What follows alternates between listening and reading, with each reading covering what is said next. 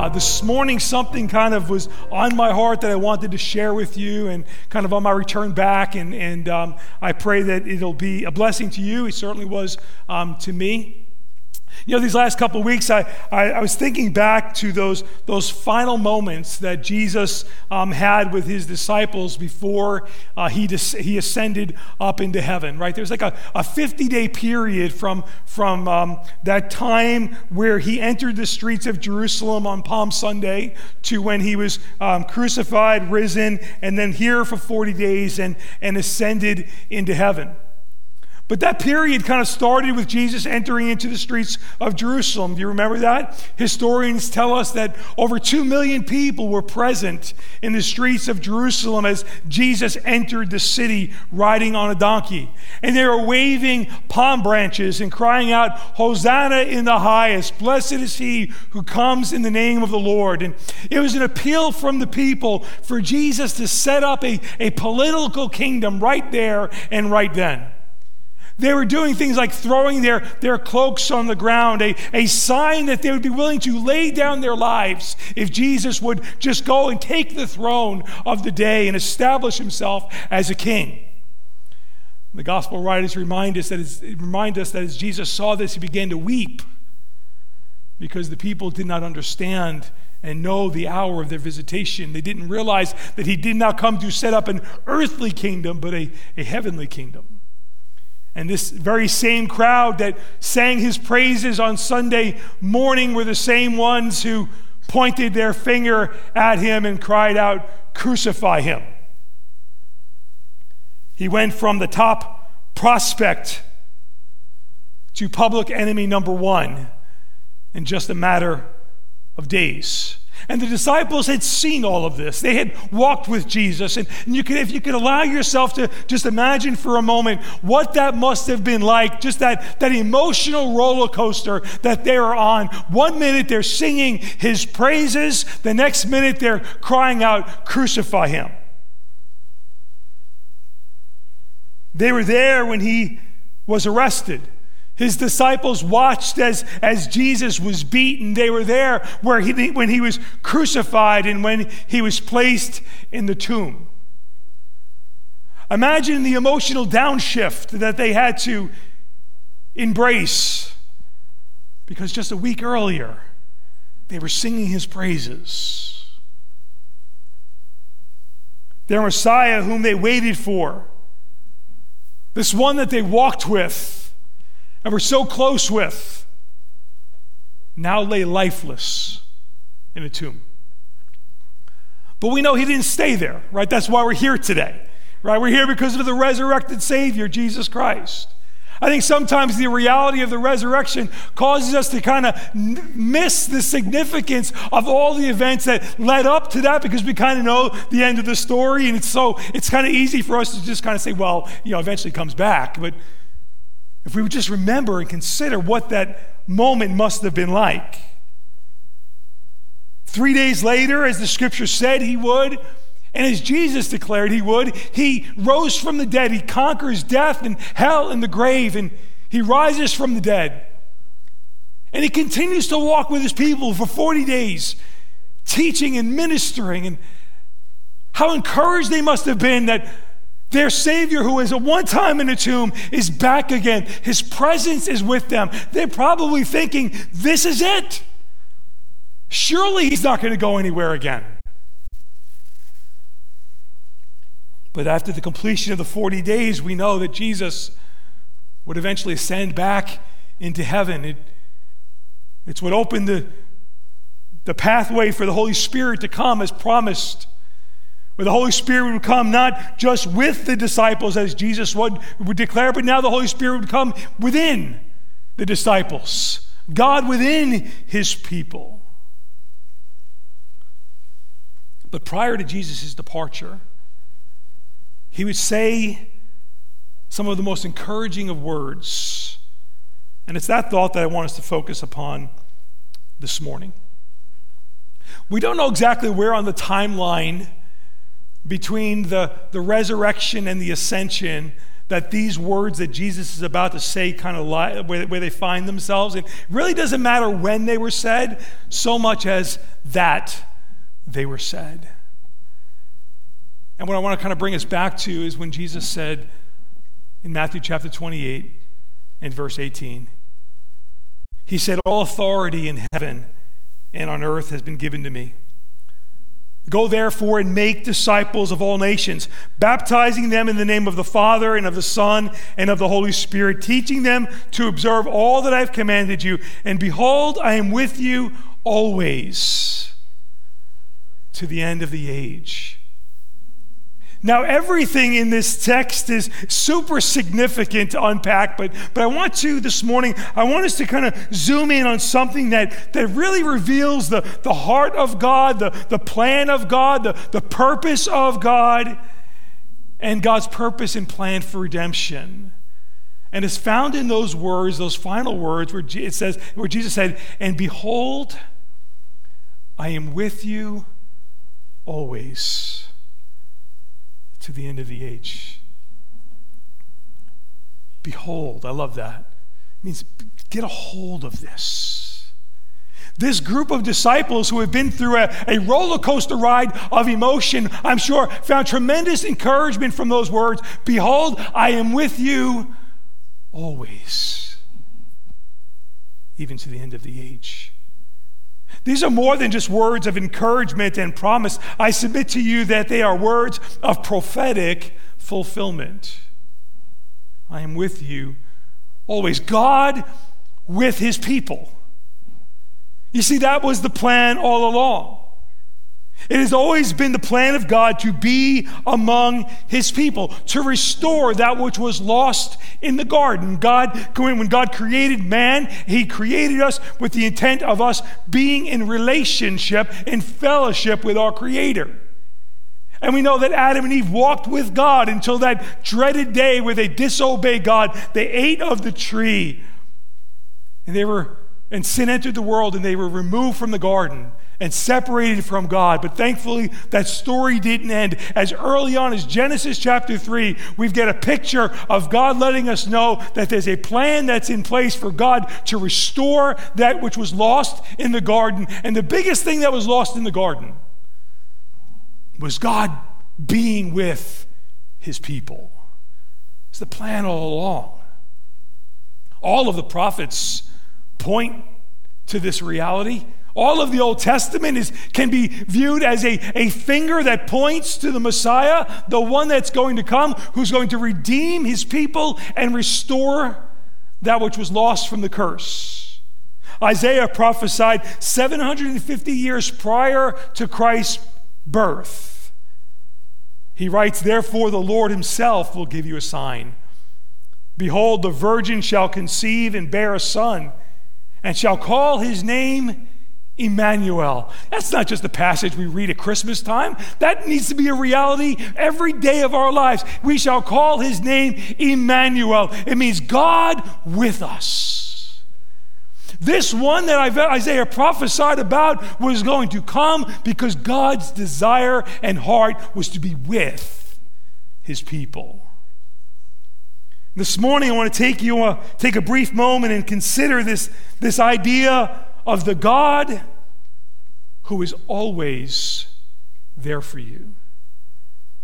And let me, let me just kind of let you know from the beginning my, my, my heart's desires isn't so much to inform you. My guess is I'm probably not going to bring anything new to the table, but I want to encourage you and remind you and inspire you to, remind, to remember that God, the one who loves you, is always with you. And I want to bring about four truths that I see clearly laid out in the scripture. But, but something that, that I'll be honest with you, a couple of weeks ago, I was laying down, I woke up in the middle of the night, and then there were four truths that, that, that hit my soul so loudly, it woke me up out of a deep sleep. I didn't hear an audible voice from God, but these words kind of came to my spirit and just brought such refreshment to my soul. And it was this I have been with you in the past. I am with you today. I will be with you tomorrow, and I will be with you forever. That's what I woke up to. And I was like, what, what, what, what encouragement to my soul. And I thought I want to share this with my family. It's not the, the deepest of truths, but I don't know about you, but I find that some of the simple things are the deepest of truths. And I think sometimes when we get so familiar with the simple things, we become familiar with them because we don't allow them to go deep enough.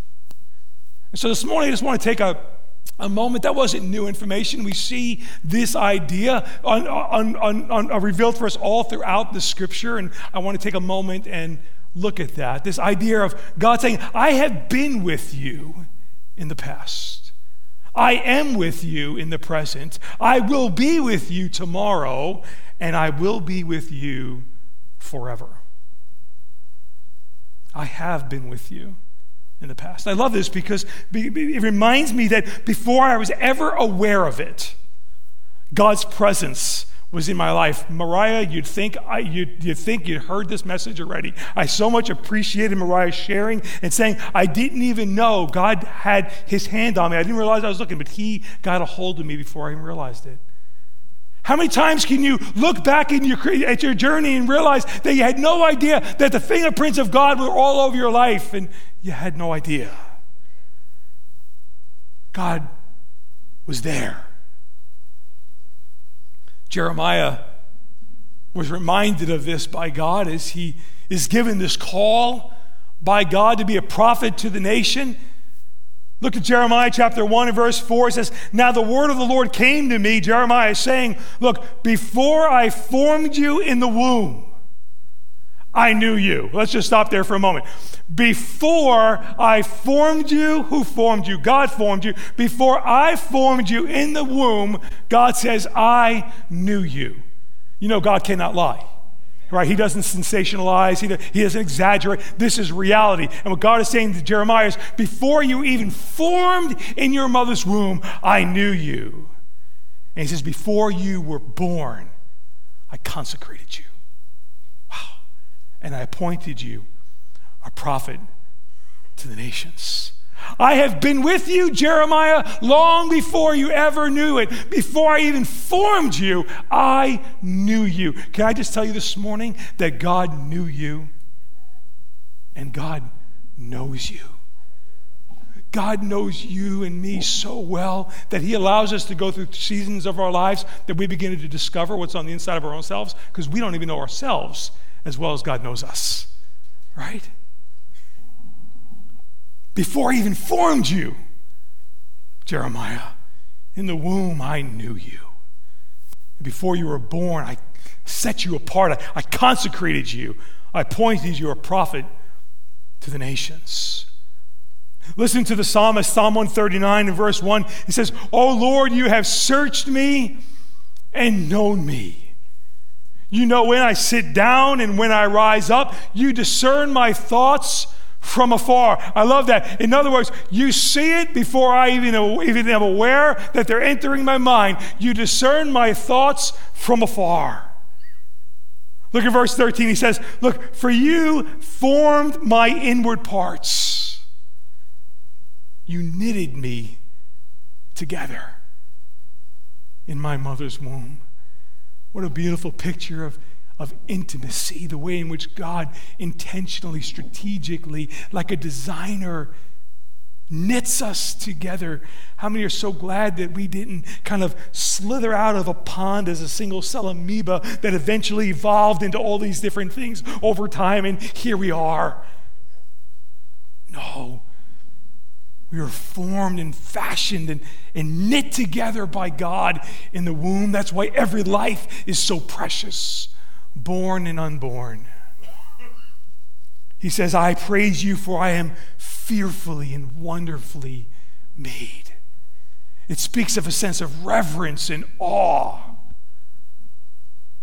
Wonderful are your works. He says, My soul knows it very well. My frame was not hidden from you when I was made in secret. I love that the Hebrew word there, secret. Uh, the Hebrew word there is sefer. It literally means intimacy when I was made in intimacy, when I was made in love by God, intricately woven in the depths of the earth. Where are the depths of the earth? He's speaking of the womb, the, the unseen place where God intricately weaves his people together. What a beautiful picture of a great designer forming and fashioning his people. He says, You saw my unformed substance. Interesting. Could you imagine for a moment? See, we read these things and we say, that's really nice, but you know what? We, we, need to be, we need to know how to apply that to our reality. You see, you were knit together in your mother's womb by God. You were fearfully and wonderfully made. You are known by the creator of the universe. You are known by the designer of all things. He says, You saw my unformed uh, substance. And in your book were written, every one of them, the days that were formed for me, when as yet there was none of them. Before my days were even a reality to me, you wrote what those days would look like. I don't know about you, but I don't have the mind, the ability to wrap my arms around that truth. I'm so limited in my ability to grasp the concept of that, and yet this is what the scripture says. Paul will echo those words in his opening to the church in Ephesus. He says, Blessed be the God and Father of our Lord Jesus Christ, who has blessed us in Christ with every spiritual blessing in the heavenly places. Even as he chose us in him when, before the foundation of the world, that we should be holy and blameless before him. In love, he predestined us. I love that. That was the drive behind it, right? In love, he predestined us for adoption to himself as sons through Jesus Christ. Why? According to the purpose of his own will. You see, sometimes we read those passages of Scripture and it evokes so much emotion, so much debate, so much divide. It's such a powerful text of Scripture, yet so much effort and angst is spent at trying to reconcile God's sovereignty and man's responsibility in this passage of Scripture that we miss the very essence of what it's saying. Can I just let you know? You will never be able to reconcile man's responsibility and God's sovereignty. And so instead of uh, instead of focusing and dividing over the process, can we celebrate the results? Right? The fact that, hey, before the foundation of the world, He chose me. In love, He predestined me. I don't know what that looks like. I don't know why He did it. I wouldn't have chosen me, but He did. And as a result of that, I'm a child of God, and so are you. Before I ever knew Him, He knew me.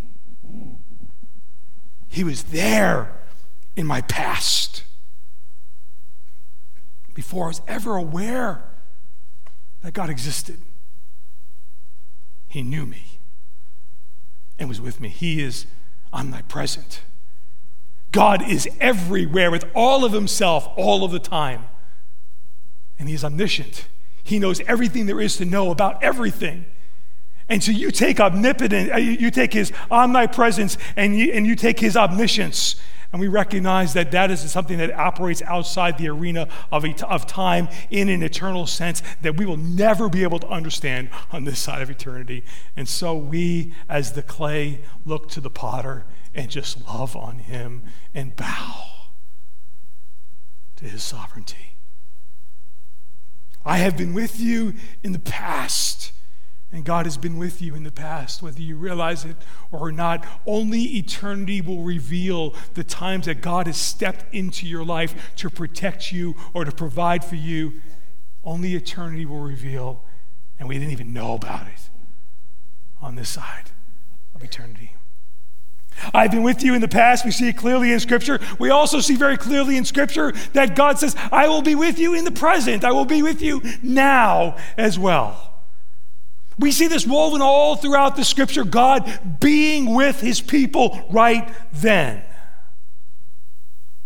The psalmist, going back to Psalm 139, I love the psalmist says, Where shall I go from your spirit? Or where shall I flee from your presence? It's a rhetorical question. There's no place I could possibly go. How do you hide from an all present God? He says, If I ascend to heaven, you are there. If I make my bed in Sheol, you are there. If I take the wings of the morning and dwell in the uttermost parts of the sea, even there your hand shall lead me, and your right hand shall hold me. I love that.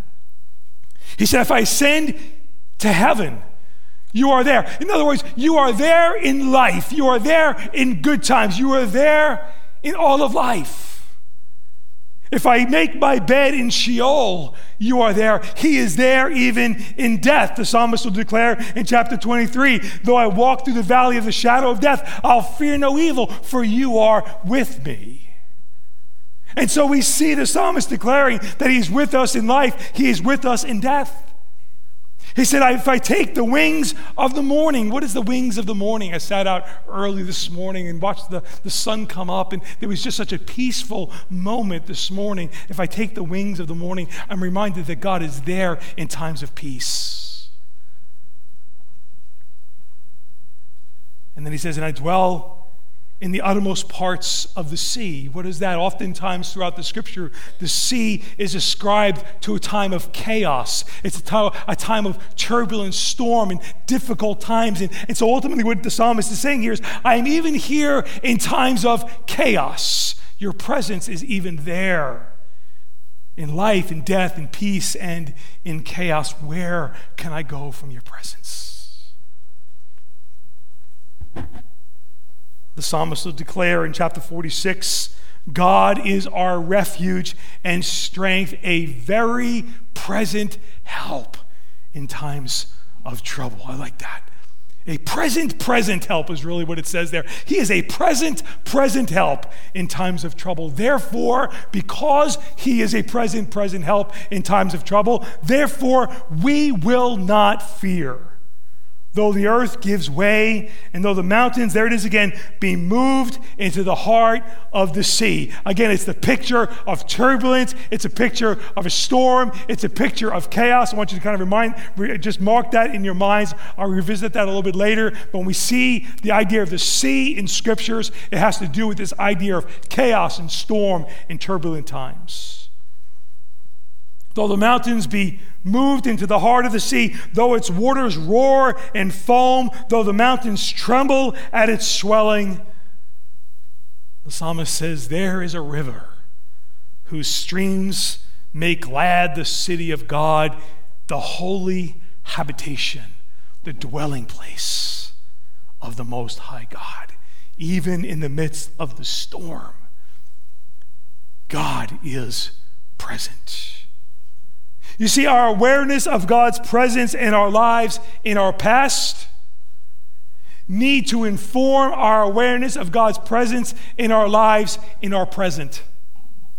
We need to learn from our past and take that which we've learned from our past and apply it to our present, especially when we find ourselves going through the storm, especially when we find ourselves going through, through difficult times of questioning. We need to look back and grab what we've learned from the past, that before we even were aware of it, God was involved and present in my life. And if he was, if he was present then, he would be present now. I've been with you in the past. I will be I am with you in the present. Another truth we see woven throughout Scripture is that God says, I will be with you tomorrow as well. Too much energy is spent and sleep is lost over the fears of, of tomorrow, of the unknown. What will it be? One person said, Today is the tomorrow that we worried about yesterday. And you know what? You made it. You're all right. Today is the tomorrow you worried about yesterday. And the same God who carried you yesterday will carry you today and he will carry you tomorrow. You know, fear is one of the most effective tools in the enemy's arsenal. Why? Because it is the antithesis of faith. God is causing and raising us up and teaching us to be a people of faith. And nothing will challenge our faith like embracing and, and, and submitting to fear. And so the enemy tries to diminish our faith by filling us with fear. And what we need to do is we need to starve our fear and feed our faith and walk in the faith of God's word. How do we build our faith? Faith comes by hearing and hearing of the word of God. You say, well, how, how do I grow my faith? Get in the word. That's just the, that is just the net. Listen, how do I get money in the bank? I put money in, right? It's very simple. You put money in, it grows. You spend time in the Word of God, it's going to feed and increase your faith. That's what God's Word says. It's not rocket science, folks. It's really not. You don't need to be a special son, a special daughter. You just you just invest time into the Word of God, and you will see how God uses that to build your faith. Don't fear what tomorrow holds. Listen, because God is already there. He is eternal. He does not wait for tomorrow to present itself because He is not in time. He is over time. Therefore, listen, He is already in your tomorrow. And because He's already in your tomorrow, you can rest assured that He will be with you. He is eternal. He is over time. Time is just something that is created for us here temporarily. God is not bound by it, God is not operating it, God is over it. And so, therefore, we need not fear. Isaiah declares in chapter 43 of his, of his writing, But now, thus says the Lord, He who created you, O Jacob, He who formed you, O Israel, fear not. For I have redeemed you. I have called you by name. You are mine. When you pass through the waters, that's future tense. In other words, listen, not if you pass. Doesn't say that. When you pass. When you pass through the waters, I will be with you. And through the rivers, they shall not overwhelm you. When you walk through fire, you shall not be burned, and the flame shall not consume you. Can I just tell you, there's a time and a season in every one of our lives where you're going to, as Isaiah says, pass through the waters. But the good news is you're passing through the waters. You're not drowning in the waters, right? You're passing through the waters. But there's a time in every one of our lives where we will experience that. Where you will find yourself in the midst of the storm. Where you will wonder whether God is aware of what you're going through. Does He know how, what my situation is? Where we begin to even question His presence in our lives. It's the reality of every believer at one time or another. Listen, even John the Baptist, when he was in prison, awaiting to be executed, sent his disciples to Jesus to ask the question Are you really the one? Or should I wait for another? Hey, listen, if John the Baptist, the greatest man who ever lived according to Jesus, could have moments of questioning in his humanity, how many know I can eat, his, I can eat at his table? Right? There are seasons that God brings us through. But listen, God will allow you to go through times in your life where you won't feel His presence like you once had. Can I just tell you, that's the design of sanctification? That's the plan. That's how God does things. He always will bring you through seasons where your emotions aren't enough to get you from where you are to where God wants you to be. I see it happen when people come to the church. They come in, they're like, oh, this is great. I'm excited. I'm growing. The worship is amazing. I'm, I'm learning from the teaching. These people are wonderful. I'm just really feeling it, right? It's kind of like that, that honeymoon experience. And those are wonderful and they're beautiful, but they don't last forever.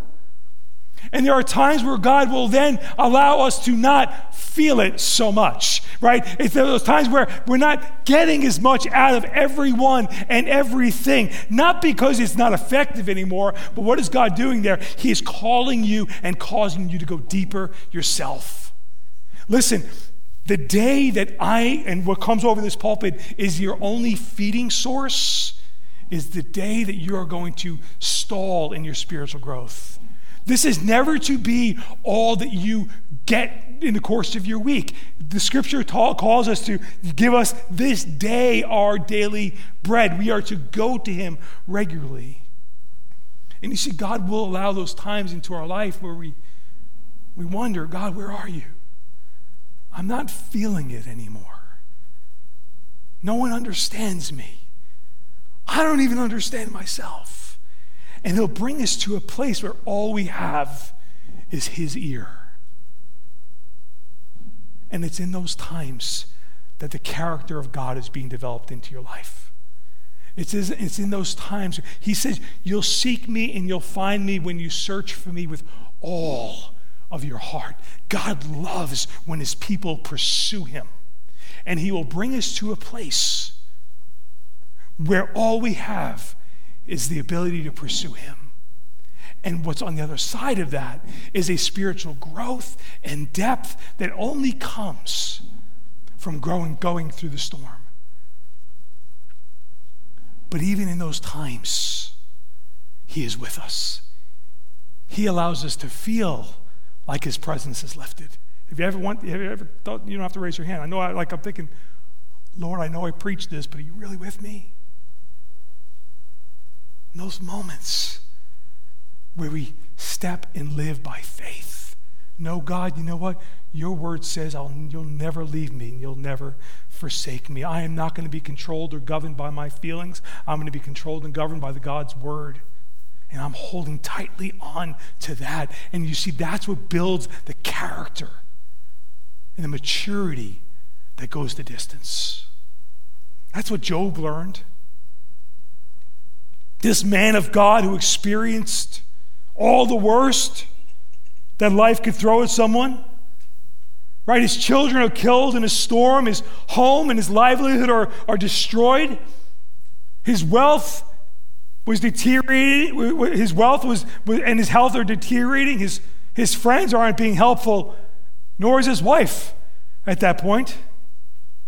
And this man of God, who at times earlier in his life enjoyed the presence and blessings of God like no other. How do I know that? Well, because Satan said that was the case when he approached himself, he stood before God. And God said, Hey, you see my servant Job, there's nobody like him in all the land. Right? You remember that conversation? But here he is now in the storm.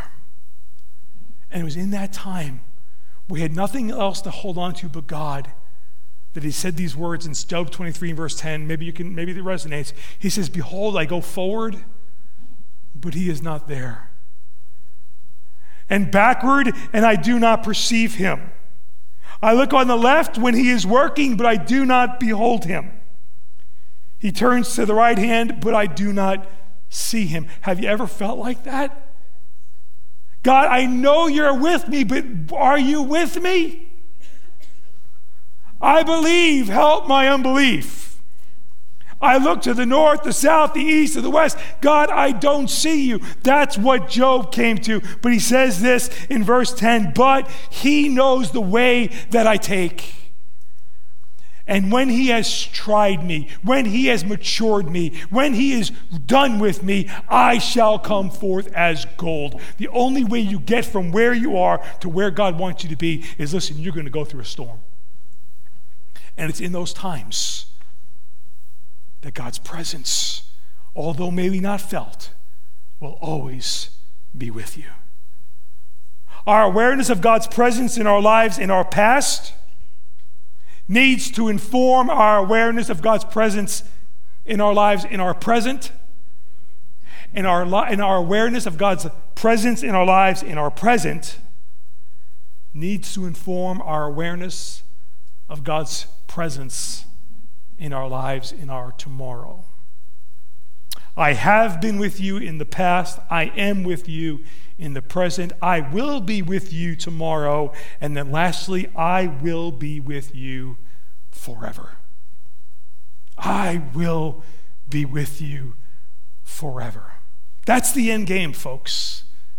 God gathering his family together at the end or the consummation of all things when man is with his God for all of eternity. It's what Jesus pointed his worrying disciples to when just moments before he's letting them know that soon he's going to leave them. And he sees the look of worry on their eyes. And he says these words Let not your hearts be troubled. Believe in God, believe also in me. In my Father's house are many rooms. If it were not so, would I have told you? That I go and prepare a place for you? In other words, would I, would I mess with you? Would I tease you? Would I lie, you, lie to you? He said, If I go and I prepare a place for you, I will come again and I will take you, speaking of the rapture, take you to myself, that where I am, you may be also. That's the, that's the beauty, that's the design, that's the plan that God would take us so that where He is, we, we may be also. It's the reversal of the curse, where now we will be forever in the presence of the Lord. I will be with you forever. The Apostle John on the island of Patmos gets a a picture of this. He pens it for us in chapter 21 of Revelation. Look what he says. He says, Then I saw a new heaven and a new earth. For the first heaven and the first earth had passed away, and the sea was no more. I mentioned earlier about the sea. Oftentimes people read that passage, they're like, wait a minute, there's not going to be any oceans in heaven? No, no water? I mean, how many people love the sea? I love the water. Like, that's really, I know everything's going to be better in heaven, but really, you're going to take away the sea? No, that's why I pointed out to you earlier before what, what oftentimes the scripture is referring to when it makes reference to the sea. It's not this, you know, this liquid that we enjoy, you know, surfing and swimming in, but rather it's the chaos, it's the turmoil, it's the storm. That is no longer going to be there. He says, For the first heaven and the first earth had passed away, and the sea, the chaos, was no more. Thank God for that. And he says, And I saw the holy city, New Jerusalem, coming down out of heaven from God, prepared as a bride adorned for her husband. And I heard a loud voice from the throne saying, Behold, the dwelling place of God is with man and he will dwell with them, and they will be his people, and God himself will be with them as their God. It's the culmination of all things. Everything has been reversed and put back in order, where creation is now walking with Creator, and we are with God forever and ever and ever. And it says, He will wipe away every tear from their eyes. And death shall be no more, neither shall there be mourning, nor crying, nor pain anymore. Why? For the former things have passed away. That's what awaits, church. That's what awaits. It is as sure as the integrity of God Himself. This is the promise that the psalmist penned so many years ago. And he closes out that famous Psalm 23 where he says, Surely goodness and mercy shall follow me all the days of my life, and I will dwell in the house of the Lord forever. Hey, this life is short. And I don't know about you, but the older you get, the quicker it seems to go. They kind of said it's kind of like a roll of toilet paper. The closer you get to the end, the quicker it goes. And if all we had in this life was what 70, 80, what years we might have, how sad that is. But thankfully, that is not even a blip on the screen of what God has created for us. When we've been there 10,000 years, bright, shining as the sun, we'll have no less days to sing God's praise than when we first begun. And the most amazing thing about that moment is it'll be done in the presence of God. Don't get discouraged. Don't get distracted, child of God, by the, the things and the cares of this world that are so temporary. It's a simple truth, yet not so simple after all. It needs to inform everything we do and see and believe. He is with us. I have been with you in the past. I will be with you. I am with you in the present. I will be with you tomorrow. And I will be with you forever. The psalmist said, Where can I go from your presence? The answer is nowhere. The God who is always there for you. Let's pray. Father, I recognize that as we unpack these truths, so many people are in different places in life right now. This message will mean different things to different people depending on the circumstances they find themselves in. Struggling with cancer and relationships and jobs and work and worry and all of those things. I pray, Lord, that you would take that which is from your word and you would allow that to eclipse the fears of tomorrow that it would inform our mindsets. I pray, Lord, that you would come alongside those that find themselves in a weary day. Your word reminds us that you draw close to those of a broken heart. And I pray that, Lord, you would, as in a way that only you can, would you meet each person right where they're at today? That this word would bring forth fruit and encouragement and hope and life. And they would drive us to a passionate pursuit of you, the lover of our souls. In Christ's name we pray. Amen.